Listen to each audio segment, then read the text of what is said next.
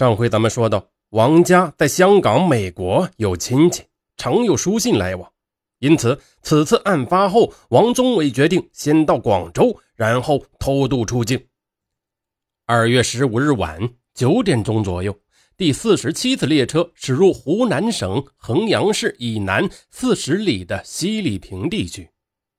由于正值春节，为了严防有人将鞭炮带到列车上，乘务员们开始检查旅客们的包裹。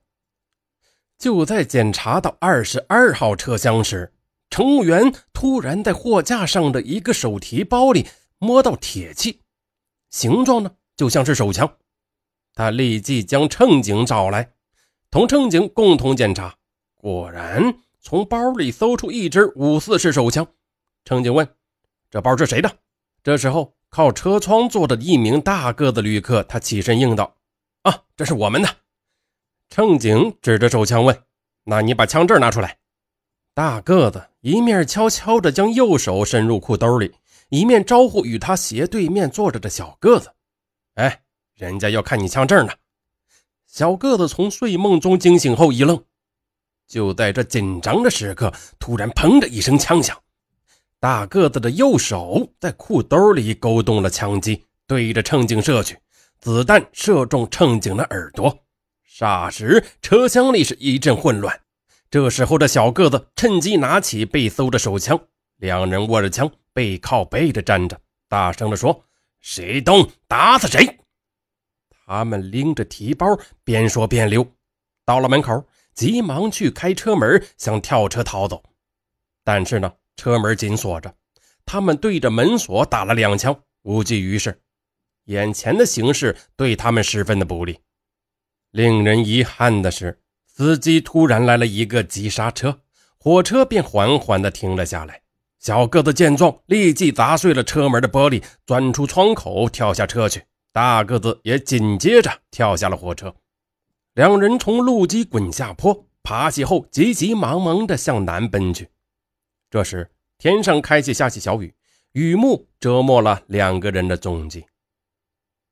列车紧急停车15分钟，搜查中获得两人仓皇逃走时遗留在货架上的一个大旅行包，包里有棉大衣、鞋袜等生活用品，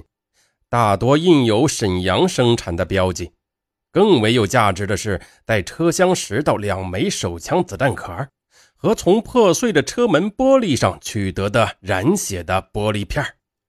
接下来公安部刑侦局对弹壳迅速地进行了技术检验，认定列车上的两枚弹壳与12日在沈阳军医院作案现场拾到的13枚弹壳是从同一支手枪射出的，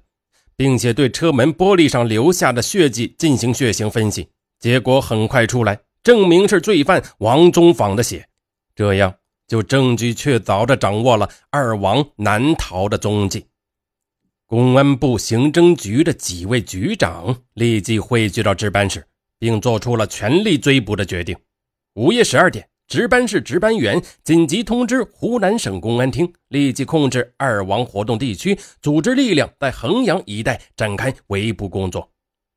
2月16日凌晨，衡阳市公安局接到追捕二王的命令后，冒雨派兵布阵，在市区以外西里坪的几个通路方向设下2道哨卡，准备把罪犯截歼在郊外。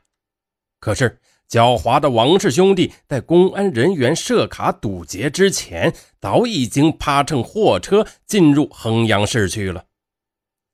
16日凌晨2点，衡阳市至今医院的夜间值班截至了一高一矮的两个求医者。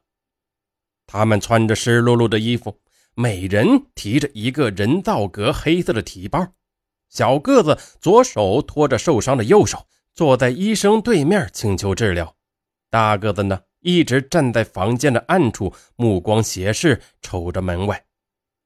医生给小个子检查伤势，见他右手虎掌裂开，无名指的伤口是又深又长。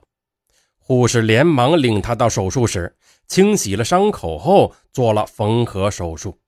虎口缝了一针，无名指缝了2针。右手包扎上纱布，随后他们付款便离开了诊室。17日早晨7点30分，至今医院的职工上班后打开办公室的房门，发现3张办公桌合并在一起，桌上的一块塑料布膜垫在桌子上，窗口呢用花纹纸遮掩着，还有2个口杯丢失，